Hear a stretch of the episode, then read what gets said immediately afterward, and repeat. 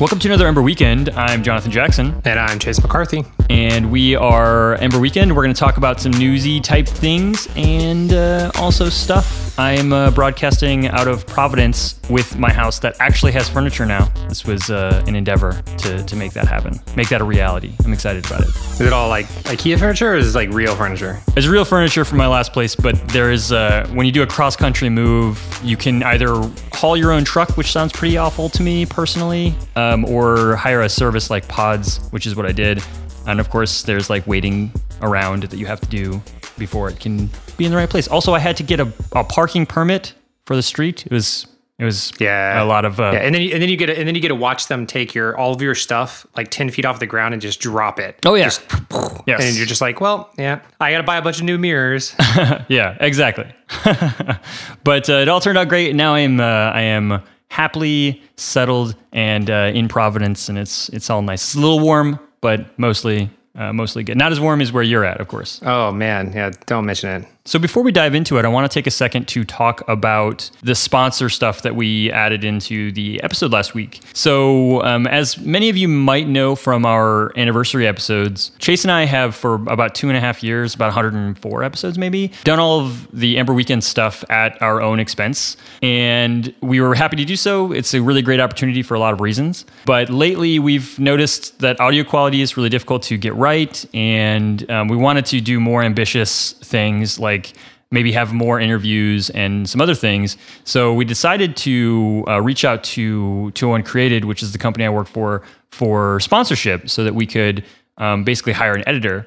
So we've done that, and uh, in a second we're going to play a spot from them. But uh, yeah, that brings us to another point that I want to mention is that we have an editor now, um, and we'll be doing post credit stuff to for attribution basically. And his name is Joel North, and we'll have some information at the end at the post credit for for him but he does some great work and we're really excited to be working with an editor who um, kind of makes us sound better Oh yeah, we actually got comments on it. The very first episode, we didn't say anything, and somebody who had uh, they had mentioned a couple times that our mic quality was kind of being weird because we were kind of moving and traveling, and we were like, "Yeah, we're trying to fix it. Thanks for the feedback." Uh, and then and then like the week we got the editor, he's like, "Hey, audio quality was great this week," and we hadn't even mentioned it. yeah, it was very exciting. Yeah, it was so good. It was so good. So, uh, so we're really excited about that. Hopefully, this will open up the opportunity for us to do more interviews and uh, tackle maybe more ambitious episodes in the future. So, um, I guess with that, we'll dive right into uh, our sponsors. Hello, I'm Corey. And I'm Matt. Matt and I started our consulting company 201 Created five years ago. We've been passionate about Ember and its community since we started and are proud to be able to sponsor Ember Weekend. Our clients have included Fortune 50 companies and Y Combinator startups. If your team needs Ember training or advice, or wants to learn how to make open source work for you, visit us at www.201-created.com or follow us on Twitter at 201 TWO oh underscore OH underscore ONE. Thanks for listening and enjoy the podcast. So, okay, so the first thing we're going to talk about today is that there is a, a new website, a new service that's called Ember CLI Diff by Marcelo Dominguez and uh, and some and some friends at a website that he posted into the announcements channel that escapes me. We'll make sure to have a link in the show notes. And basically, uh, I don't know if uh, y'all remember, but I wrote a blog post um, a couple weeks ago now, uh, maybe sometime in March, about basically like the upgrade uh, guide to Ember CLI and like how I approach it. And one of the things that I do regularly is I use the GitHub diffing tool to see the what's different in the standard blueprints from one CLI version to another. And Unfortunately, that's a little cumbersome, and I think the only reason it's cumbersome is because I don't ever remember the the available tags. First off, I think that's a that's a big thing. Like I want to know. I, usually, you have to go to the Ember CLI repo, drop the tags down, see. Okay, well, I want to go to the latest, so that's you know two thirteen blah blah blah, and then you enter that in. You you copy and paste this URL um, and you update the two tags to show the diff. And that's not too bad. It, you know, it's just a little bit of extra work. And what Marcelo was able to do is write a, a service that just lets you have two drop downs and you just drop them down, press a button, and it just does it. Uh, and it's very fast and it's super easy and very convenient. So I think this is definitely worth a bookmark. It definitely will help with upgrade. I think that that's the the best way to do it is to get that like diff view so you kind of see it the granular changes from the version you're on to the version you're going to. Yeah, definitely. I I, uh, I really appreciate the the edit tool in uh, Ember CLI, like when you're when you're doing the upgrade, and I I think I sometimes can get it right. But seeing seeing it in a website, yeah, because you know most of the time you go to edit it and it's like your diff is invalid now, like you know because Yep. you you want to keep the stuff you know is legit. So a lot of times you just have to like look at it, remember it, and then go back and edit the file after the Yeah. upgrade is done. Um, and this is nice because you can have this open and just be looking at your code and like, oh, that's what changed. This is what changed. This is what changed, uh, without having to trying to manually edit the diff. Um, Yeah. yeah. Yeah, so so I uh, I have like a you know a bookmark folder for Ember related resources that I find useful, and I definitely added this because I think in the future upgrades are inevitable, and and I think this will definitely save some time for me. So uh, I recommend it pretty highly. It's at uh, www.mvdwg.org slash ember-cli-diff. So uh, check it out. Uh, we'll be sure to have a link in the show notes um, as usual. So uh, yeah, All right. The next thing we're going to talk about is a blog post by Dockyard uh, called Accelerated Mobile Pages, which is AMP. Uh, what are you willing to sacrifice from speed for speed? Uh, and this is by Jessica Carosa. Uh, I hope I'm saying that right. Uh, she's their marketing director, so I, I'm guessing she deals a lot with like AMP and the people requesting it or talking about it, and like analytics, all that kind of stuff. You know, how do you get good SEO juice? And right now, like a lot of the conversation seems to be around AMP. And this article kind of goes into how AMP is making you give up quite a bit to get this like higher ranking by Google. And is that really kind of like I guess the purpose of the web, or is that really is that really an open standard at that point when when you're sacrificing all of your analytics and these open standards for whatever Google tells you is uh, the recommended way for them so that you appear higher on the search index? Yeah, it's like it's like going from this like distributed like you know utopia that you kind of already have with the web. It's not a utopia, obviously, it's not a utopia, but uh, to, to this walled garden where a single company has the opportunity to say, "Hey, um, I'm going to you know not show you." Uh, at the same rank or, or, or something like that, or or you have to conform to all of my non-standard HTML tags, or you have to limit your CSS size, that sort of thing. And there's a whole bunch of other reasons why AMP is pretty much not a good idea for the open web. And the more, the more, I think this, the reason I really wanted to bring this up and I talked to Chase about this beforehand, is that as a consultant, um, and I think I even made a, a, a glib comment about how you're in happy product land where the grass is always greener, right? Oh yeah, yeah. uh, I'm. It's always green in like legacy apps. Like I don't, oh yeah, I don't know yeah. if you know. No, it's super green. Yeah. Anyways, so uh, so um, yeah, uh, basically uh, in the consulting space, we come across things where if you're trying to pitch a client or something like that, they will have read articles from Google, and Google is this massive corporation that says, "Hey, AMP is the future."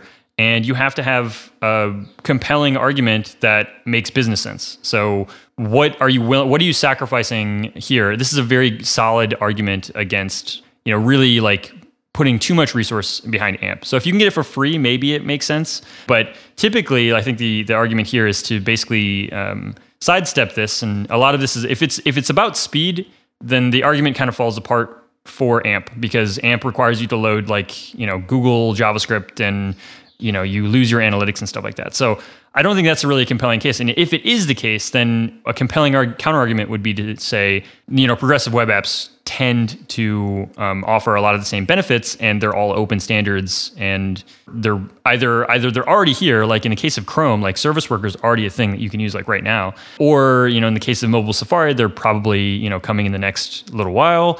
Um, little while is a very relative term here, but there's a lot of ways to sidestep it to where you don't need to use AMP. And the only real benefit to using AMP that I can see right now is that you get higher priority to be in the carousel return or search results. But I don't know about you, but I'd ignore those by and large. So maybe that's not true all the time, but Well, the thing is, I think that AMP really appeals to a very specific set of people producing content for the internet, and it's like one of one of the from the articles we were reading. That's not e-commerce, and that's like a massive portion of you know what, what I use the internet for. So AMP Sure. already doesn't support that. So what what are they really geared at? And it seems like it's really for like blogging style content, like recipe pages or blog posts or things like that. They're not like AMP's not going to take over YouTube. It doesn't support JavaScript, so it can't have very rich experience, user experiences. It can only really have like content loaded in, and you can scroll, and that's about it. And you have links to other things. It's for a very small part of the web. Well, I, I think you can have JavaScript if as long as it's loaded asynchronously, right? Isn't isn't that how it works? I, this was I don't know. This was saying doesn't support JavaScript. Uh, the, the the stuff I was reading. Okay. Well, I haven't actually. I, I, we we we you and I dabbled with AMP for our blog, where we basically got it for free as an add-on to Ghost. But I, apart from that, I'm not 100 percent certain. Yeah, I mean, well, what the example they showed was like loading in analytics, and like if you want to load it, you have to load in some JavaScript, and so the one you load in is is this this Google Analytics uh, tag manager and those kinds of things through specific like tags. Like you define a tag with an async JavaScript tag that has like a custom element that it creates, and then you use that element in your page and it's all it's a very weird way to develop websites but i think most people don't deal with it. They just like use a wordpress plugin or like us they use a ghost plugin like right. they don't really know how it works at a low level. They just know that I, I wrote a blog and the service i have just automatically generates the right content for amp pages. But i don't think most people really code this by hand yeah. But I but I do know that like a lot of the complaints seem to be around like, oh, I can't use Mixpanel and I can't use Kissmetrics with Google. I have to now like for these pages, I lose all of my control of all my metrics and I can't have a single page app. Uh, like that's that's so funny to me, like not being able to use Google Analytics and a Google product. Like it seems like they they benefit from having that information for their own searches, search like you know search uh, algorithms and stuff. So I guess they're they're still probably collecting all that information. They're just only giving you like whatever they give you for AMP. Uh, you're saying like well, like the metrics they gather? Yeah. Well, I mean, like Google Analytics gives you a bunch of information, and you don't have all the same information from the AMP metrics. So, I are they just not able to do it because they're trying to reduce the size of the Google Analytics package I, or like uh, JavaScript? Yeah, this is one of the things where it's really hard. Like I use Google Analytics for most of most of the sites I make anyway. So it's like it's like fundamentally like it doesn't hurt me because sometimes I use Mixpanel, but I, am just as comfortable in, in GA. Um, but it, to me, it's the idea that it's just like, no, now you're forced to, and now now I don't want to do that. Like, um, yeah, but, yeah, but, I guess. But I mean, and it's also this thing that like all of those analytics you're giving to Google, they like they own that. You can see the data, but they're the ones who own it. Uh, whereas a lot of the other services, um, I want to say it wasn't Mixpanel. There was a, one of the services I was using. You could qu- really easily download all of your all of your data and delete your account, like you actually owned the data, or at least had full access to it. Like maybe they have some ability to use it for, you know, like they were talking about this study that Kissmetrics did that like if your web page takes three seconds to load, you lose 40% of your users. The reason why they're able to do that study is that they basically can look at all of your data. And that's what that's where the value in these analytics are. And it feels like that's the play here is that they want to control more and more of the the analytics data and actually force by standard that you use their service. Yeah, it seems it seems like not a very good idea. This this blog post uh, was really good to kind of give you like salient points that you can bring up at a, a, meeting where you're trying to pitch. Hey, let's use progressive web apps. Like maybe that's the future, or it could be. You know, if we if we all kind of collectively group around it. And AMP is you know it, it has a lot of problems, and here's some well articulated uh, reasons why why you might not want to to dive into it. Um, yeah. You know.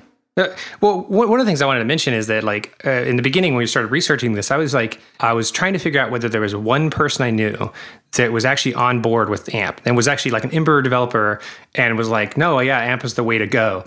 And I couldn't think of any. We neither neither one of us knew know somebody like that. If, if you are, like, let us know. We'd, we'd like to hear about it. Yeah, I would. Yeah, I'd love to hear like a, a, a counter case for actually yeah. using AMP. Absolutely. Well, well, but then I mean, we you extend it further. I've never heard somebody even from a, a React camp or Angular or any mm-hmm. any JavaScript framework, and it makes a lot of sense because if you're a heavy JavaScript app, this kind of like it's impossible to to render your app as an AMP page, uh, and so so I, I, don't think we're going to find any support, and even even like not even this micro bubble of Ember, but like you know the entire JavaScript community, uh, or at least front end. So it's like you really now you got to reach out to like PHP developers and be like, do you think AMP is a good idea? Like, and I don't even know any PHP developers. Well, I know some PHP developers. I actually, I actually think it would be nice to to get a, a broader uh, take on this. But yeah, I, I, don't, I don't think it's very good for the open web. I, I think that's the that's the real crux of it. And it's like the deviation from standards bodies and the the fact that you have to load in Google's JavaScript. Uh, it, it seems uh, not good, not good. So, anyways, check out the blog post. It's a very uh, short read, maybe five ten minutes, and like I said, it gives you some really compelling uh, uh, salient points about why it might not be in your best interest to to heavily invest in AMP. So, um, which I, I think I'm on board with that message. So, Unless, unless you have a ghost blog. yeah, unless you have a ghost blog, you can And get it for absolute free, and you still post it to a normal like a normal site. So, Right. hashtag ember emberweekend.com slash blog. Yeah, slash amp. Yeah, slash amp. Sorry. Yeah, yeah, yeah. All right. So the last thing we're going to talk about is actually kind of an older post. So in the in the last few months, uh, Chase and I have been traveling and moving and uh, doing uh, a couple of interviews. I know Sam for sure, and we we let this one slide. This was from March, and it's by Chad Hietala and Sarah Clatterbuck about basically Glimmer blazing fast rendering for Ember.js. And there's a couple of like really salient points. We've probably touched on some of this before around spe- specifically around uh, the Glimmer like changes around like opcodes and t- you know conforming the AST into like a set of opcodes and allowing that to be much smaller over the wire. And basically, I know I know for a fact that we've already mentioned the fact that you know there's usually some some large template uh, reduction size uh, that are just like a straight up win. Like you just you just reduce the the size. And this blog post kind of outlines a lot more in, in, much more detail, of like what's happening and why we're seeing those reductions in size. And then uh, this is a thing that I didn't really. Um, I didn't really think about. And that is basically if you reduce the size, but you just are offloading that problem to the client, it would only be a win for clients where they have, you know, great processors or on like an iPhone or something like that, but have limited network connectivity. So it's not necessarily a, a, a total win. And what they were finding is uh, they, they use a different metric. It's called uh, RUM. It's like real user metrics or something. Um, and they see that you know the real load time improvement across their flagship application was 10 to 15 percent. And that means that you know you reduce the file size or the, the payload size by 40%. Um, but the real user improvement was about 10 to 15% increased uh, load time. So I think that's really interesting uh, to think about that as like it's not just like you you can't measure any one metric necessarily and be like oh this thing is what what we care about. Instead, you kind of have to think about like how does how does this affect our user base and really kind of like make it more an experience driven uh, metric if you can. Yeah, I, I like that, that. That it was basically like um, most people were just uh, saying, "Oh, this is great. My template size went down," and it's kind of implying that the app's performance is better, um, or some part of it is the download time or something. And I like that this uh, mentions that no, there is an end user kind of result that is the real goal. That that's just an intermediate kind of goal, and that, that it's not it's not forty percent, but it's it's it's it's pretty big. Actually, uh, the interesting thing is ten to fifteen percent it seems like that means that they don't actually have as many templates as they do uh, as much template code as they do JavaScript code. And actually, it's, it's the better your app gets, like the more componentized your app gets, the the closer that number will get to, to you know the smaller that number will get. Because um, I I know that uh, I'm on an app now that has a ton of templates, like more than half of the size of the JavaScript is templates. So I would probably see a much better load time improvement. Um, but that means that the templates could be could be reduced down to something more component like. Uh, and uh, and so that's it's an interesting thing to think about that you do need to measure both aspects. Yeah, yeah, it's it's definitely making me think about how benchmarking happens, and I think that uh, LinkedIn does an exceptional job of of really like exploring like how how these changes that they do or to their code base actually affect real users, and that's pretty interesting. So. Yeah, and this is uh, this says it. That, uh, so part of the title uh, it's uh, Glimmer Blazing Fast Rendering for Ember.js Part One. So that implies obviously that there's going to be multiple parts. So this is something that I think you may want to tune into. Um, this was on the uh, the LinkedIn engineering blog. So maybe uh, you know I don't know if they have a subscription thing or like a way to like kind of follow it along or something like that. But um, it seems like there's going to be a lot more to come in this space. So it's really, like I said, it's really a lot more in depth than what we're giving it credit for here. It definitely merits a, a read. And I really, I think uh, it's cool to see like how much can be accomplished when you know like really smart people are working on a, a big problem like this. So LinkedIn has done a really good job of that. Yeah. So keep an eye out for the uh, the, the next part, the follow ups. Uh, I think we're going to see some really cool things. I know that uh, there's already been some blog posts around engines and stuff at LinkedIn, and there's likely going to be a lot more cool stuff coming there. So, so yeah, so check it out.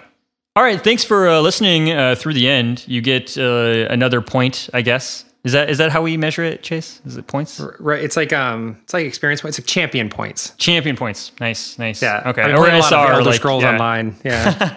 yeah, I've been playing. I've been playing a lot of Overwatch. It's like SR, I guess, or something like that. Um, but uh, yeah, so I'm Jonathan Jackson, and I'm Chase McCarthy, and uh, and we'd like to mention that uh, our editor is Joel North. He does a great job of editing all of our audio. And if you'd like to follow along with us in the future, you can follow us at Ember Weekend, all one word, on Twitter, or subscribe to our RSS in iTunes. You can search for Ember Weekend. I think that you can search for it either all one word or two words. It's up to you. Uh, and you should be able to find us on most of your podcast readers. And we will see you next week. Yep. See you next week.